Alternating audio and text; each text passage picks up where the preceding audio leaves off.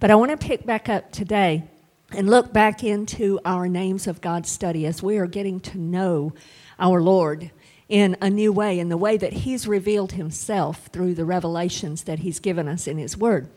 And I want to go back and pick up a few. This the last couple of weeks. We looked at El Olam a couple of weeks ago about that eternal God, the one He's kind of like that everlasting energizer bunny type thing that's always working on our behalf continuously, um, never tiring, never spent. Last time I was with you, we talked about Yahweh Rophe or Ropheka, the Lord who heals us. And He wants us to be whole in body, soul, and spirit. And we talked about how He delivers Rhema words that are pertinent for us. And those are the words that we cling to and we stand upon for our healing because He is the Lord who heals us. Today, I want to move forward and we're going to be in Exodus 31 as far as our beginning reading. We're going to cover several scriptures also in the New Testament during the course of this lesson. But we're going to start out with Exodus 31. And here I want to talk to you about one that we don't always hear about, and it's Yahweh Kadash. And it is the Lord who sanctifies us. And I want to read in Exodus chapter 31, beginning in verse 12. And the Lord spoke to Moses, saying, Speak unto speak also to the children of Israel, and saying, Surely my Sabbaths you shall keep, for it is a sign between me and you throughout your generations, that you may know that I am the Lord who sanctifies you. You shall keep the Sabbath, therefore, for it is holy to you. Everyone who profanes it shall surely be put to death, for whoever does any work on it, that person shall be cut off from among the people. Work shall be done for six days, but the seventh is the Sabbath of rest, holy to the Lord. Whoever does any work on the Sabbath day, he shall surely be put to death. Therefore, the children of Israel shall keep the Sabbath to observe the Sabbath throughout their generations as a perpetual covenant. It is a sign between me and the children of Israel forever. For in six days the Lord made the heavens and the earth, and on the seventh day he rested and was refreshed. So in this passage, he tells us about himself, and he, he calls himself the Lord who sanctifies you. And it's in the context of this concept called Sabbath rest. He is giving us a new revelation of his covenant relationship with us. And I believe what the Sabbath rest is talking about, first of all, we know that the Jews observe a Sabbath still to this day and always have. And man, it was created, Jesus said, the Sabbath was made for man, not man for the Sabbath. And he never needed to rest. It wasn't that he created the earth in six days and then was tired and needed to rest. But he set apart the Sabbath day for rest for man.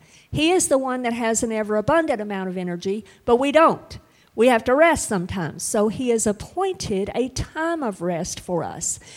But what it symbolically really references and speaks to is the finished work of Christ on the cross. That's what the Sabbath is all about. Not just for salvation, he didn't finish the work on the cross just to save us, but also, we learned last time, as, as part of our healing. Healing is provided in the atonement as well. He wants us whole, He wants the whole person healed. But it's also for this thing we call sanctification. And we believe in sanctification, we believe in holiness. The purpose for the Sabbath rest, God identifies right here in Exodus that we just read, and He says that it is to know that it is the Lord who does the work of sanctifying us. The reason that we, we don't do any work on that day is because God did the completed work. God wants us to find rest for our souls and be refreshed in remembering his finished work. So that's part of the reason he gave us the Sabbath. Physically, our bodies need to rest, but we also need to rest and remember what he has done for us through the finished work of the cross. The same grace that saves us is the same grace that keeps us and sanctifies us. So let's talk about what this means. So, what is sanctification? Well, the Hebrew word here is kadash, which is where we have Yahweh Kadash, the Lord who sanctifies us. And it's similar to kadosh, which is holy, the word for holy. But kadash means to make or pronounce clean. It's to pronounce or set something apart, separate it from all the rest for a special purpose. It is talking about to dedicate something, to set it apart as sacred, or to devote it. In this case, he's talking about setting aside one day a week as a Sabbath that's dedicated to focusing on rest and on remembering the Lord and his finished rest for us. So, this word kadash is talking about being separate from the rest, being devoted, being dedicated. The first time it's used in Scripture is in Genesis 2 3, where God sanctified the seventh day, set it apart from all the rest of the week, so that it would be used for His special purpose.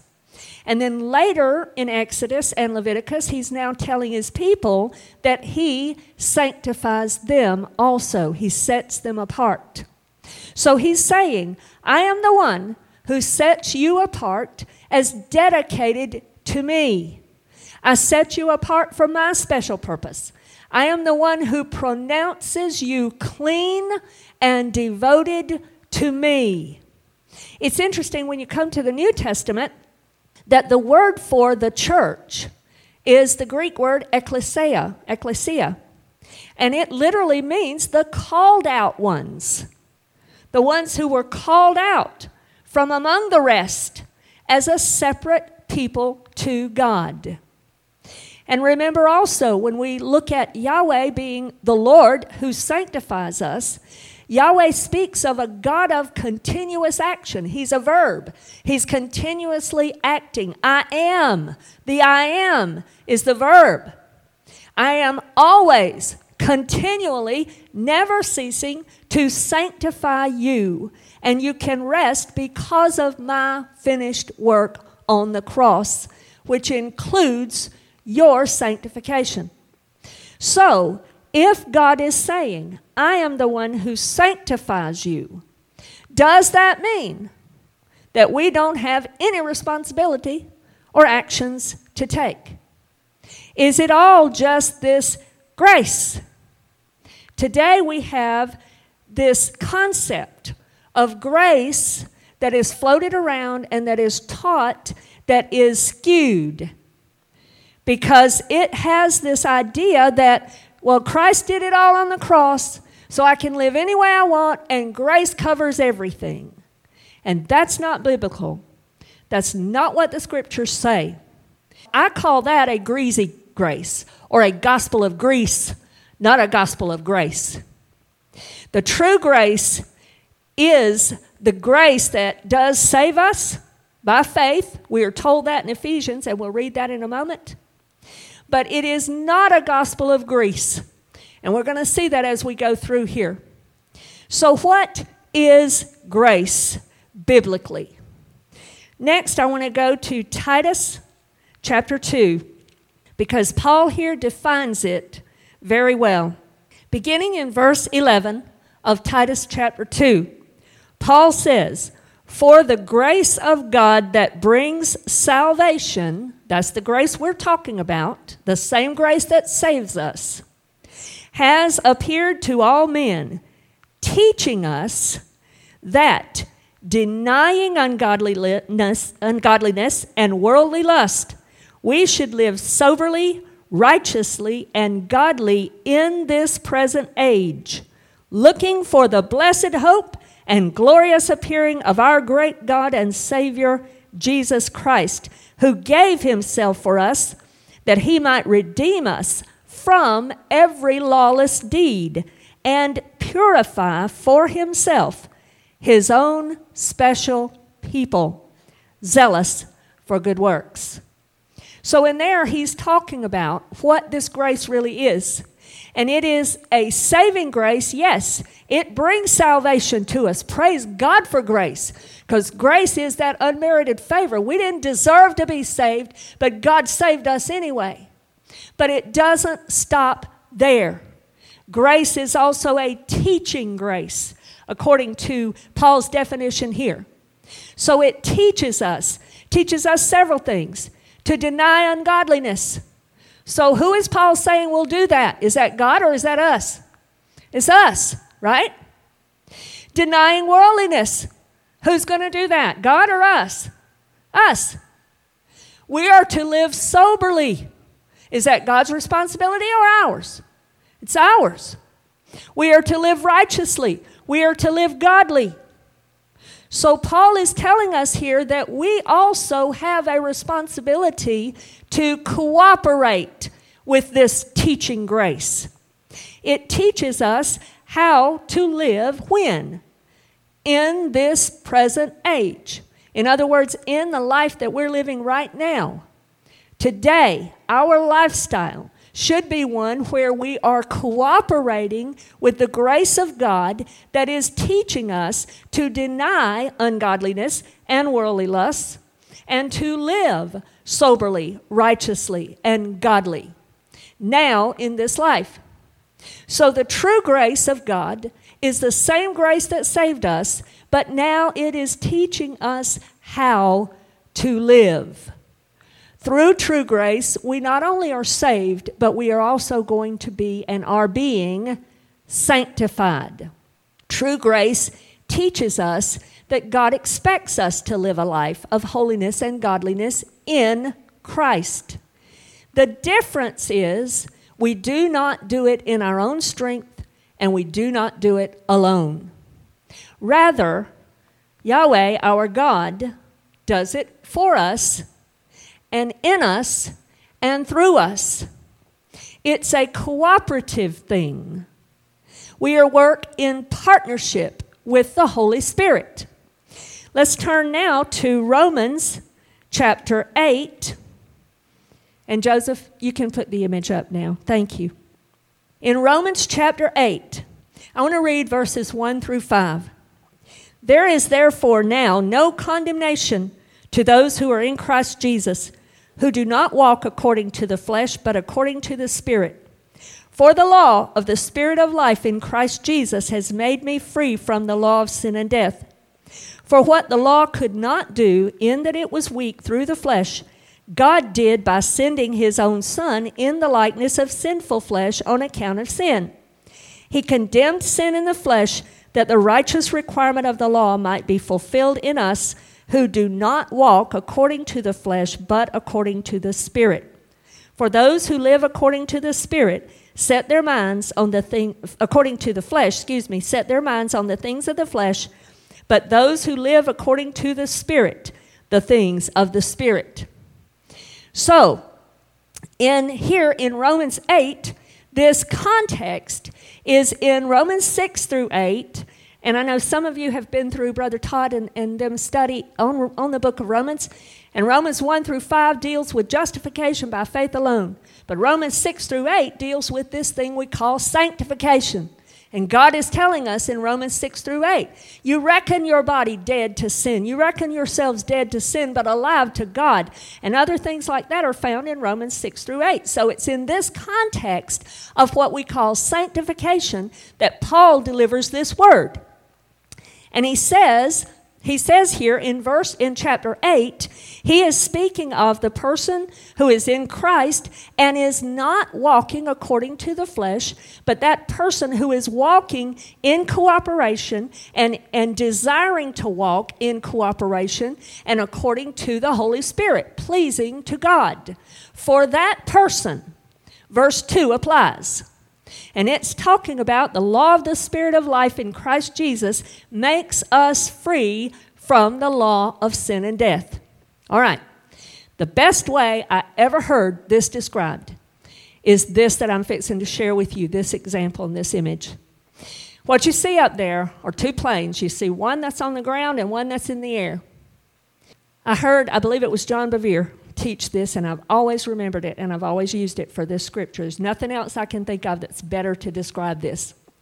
In the physical world that we live in, and I don't know a lot about physics, but I do know this there is there's a law of gravity, right?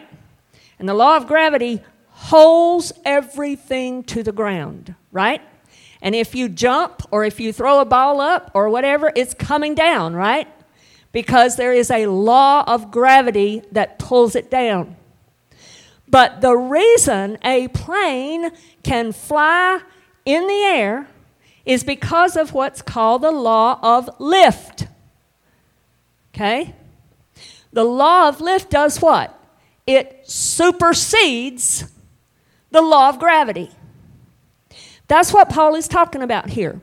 The law of gravity is like that sin nature that holds you, that holds you in bondage, that holds you trapped to something.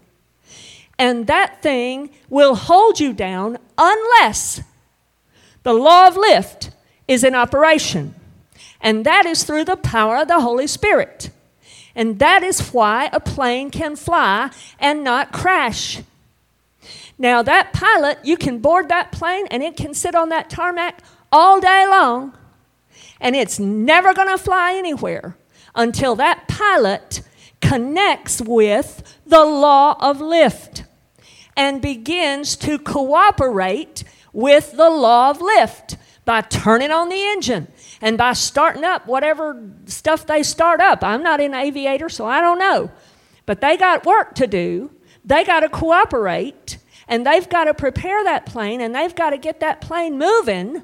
And when they do things under the law of lift, that plane's coming off the ground because there's a superseding law. That is what Paul is talking about here in Romans chapter 8, verse 2. There is a superseding law that supersedes and overcomes the law of sin and death and that is the law of the Spirit of life in Christ Jesus.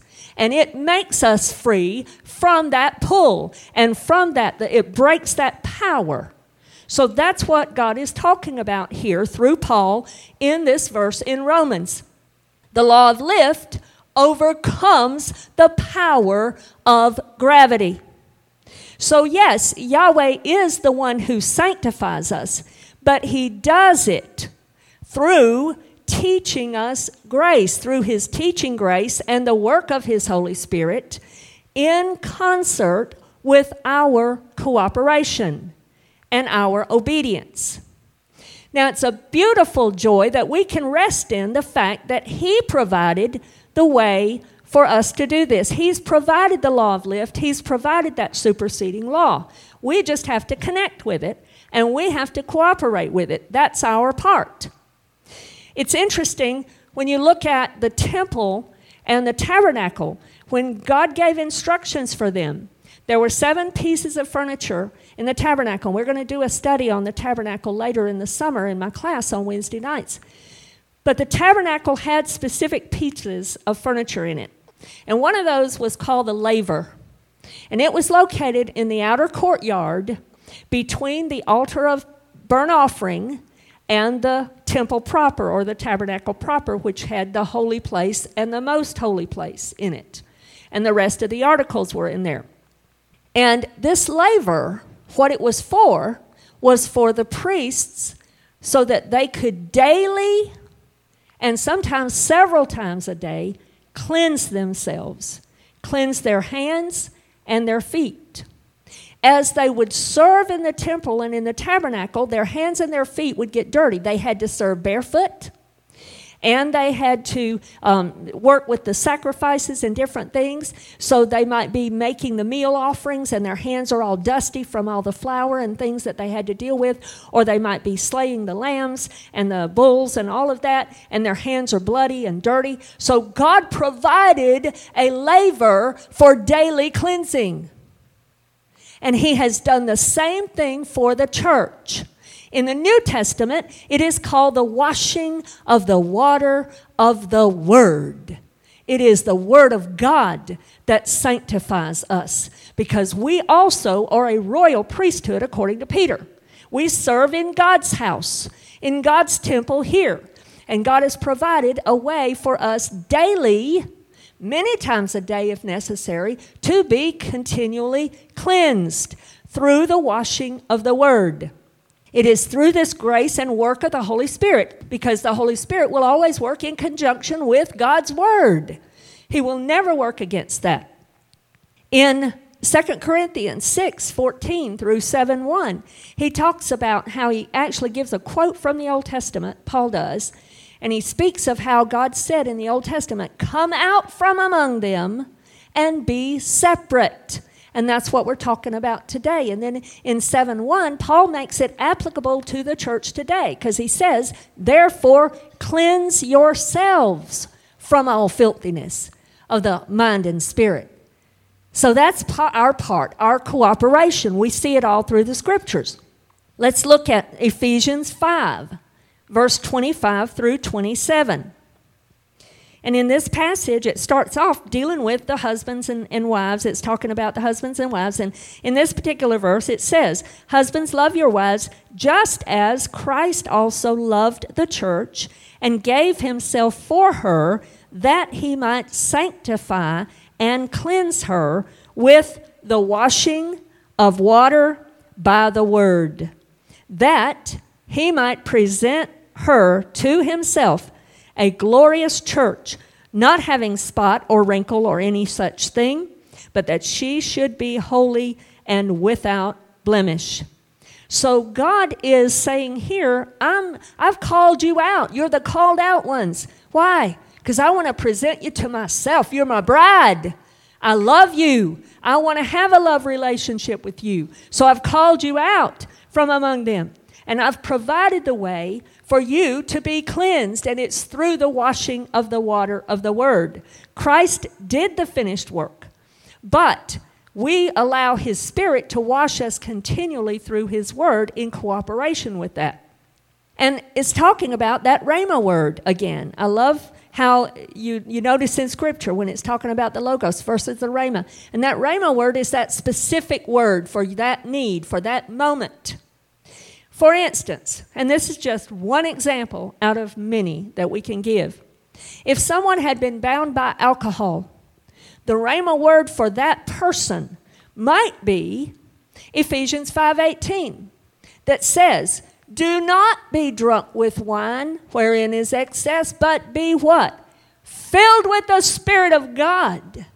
And so that might be that Rhema word that that person needs to take heart in and take hold of and cooperate with by being filled with the Spirit. Instead of being intoxicated with the things of the world, they would become intoxicated or filled with God's Spirit and under His power and under His influence.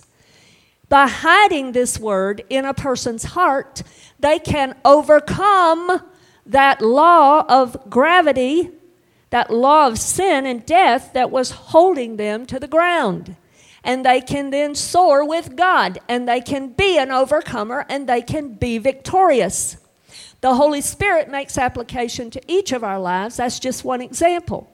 But it's kind of like going to the doctor, right? You're sick, you go to the doctor, he diagnoses your condition, and then he does what? He gives you a prescription, right? And you got to fill the prescription, and then you got to take it in order to get better. He's done his part. He provided it. He wrote it out for you, told you exactly what to do. And if you cooperate with Him, then you get better. If you don't take the medicine, guess what? You don't get better. It's just that simple. It's the same thing with God. He's given us RXs in His Word. He's given us prescriptions here on how we live a holy life to Him, a life that is called out, a life that is separate, a life that is pleasing to Him. And if we follow his prescription, we will have a blessed life and we will be pleasing to him and we will be able to hear him say, Well done, on that day. We have a part to play in it. He does his part and then we do our part, and it's in cooperation. I want to read you as we draw near to closing I want to read you this excerpt that I just wrote from my own daily notes from February. Sanctification is a process, but it's also a cooperative process. God sets the limits and gives the RX, telling us exactly what to do to get healthy and stay spiritually healthy. Then we must fill His prescription and then take it. We have to do what He says to get well and live well. This is Yahweh Kadash. Yes, through the finished work of Jesus Christ on the cross, His Holy Spirit is now at work to sanctify believers through the washing of the water of the Word in our daily lives because He has separated us out to bring us to Himself. He brought us out to bring us in. When God brought out the children of Israel from Egypt, He brought them out of that slavery and bondage to bring them in to Himself, into a special relationship with Him as their God and King. That was His purpose.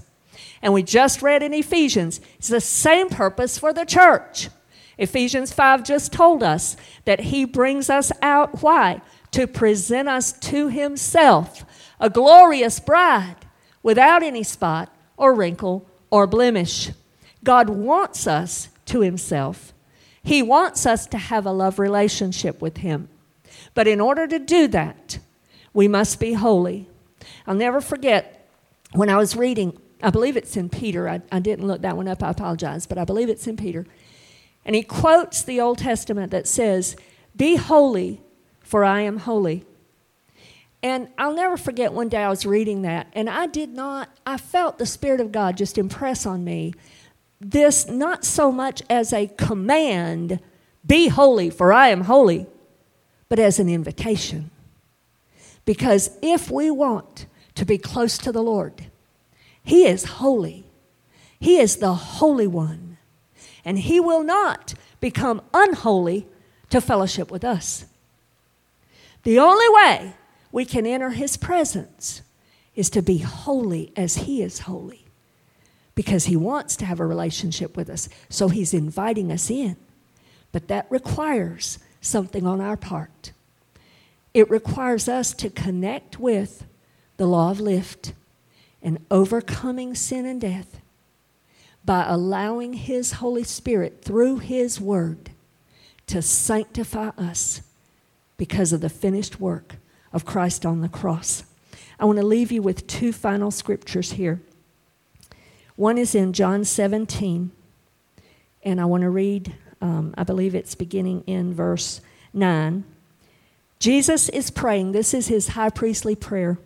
And he says, I pray for them. I do not pray for the world, but for those whom you have given me, for they are yours, the called out ones. These are the ones he's praying for here. And all mine are yours, and yours are mine, and I am glorified in them. Now I'm no longer in the world, but these are in the world, and I come to you, Holy Father, keep through your name those whom you have given me, that they may be one as we are. I use that scripture a lot of times, and I'll pray that over my children and my grandchildren. Keep, Lord, keep through your name those whom you have given me. While I was with them in the world, I kept them in your name. Those whom you gave me I've kept, and none of them is lost, except the son of perdition, that the scripture might be fulfilled. But now I come to you, and these things I speak in the world, that they may have my joy fulfilled in themselves. I've given them your word, and the world has hated them, because they are not of the world, just as I am not of the world. I do not pray that you should take them out of the world, but that you should keep them from the evil one.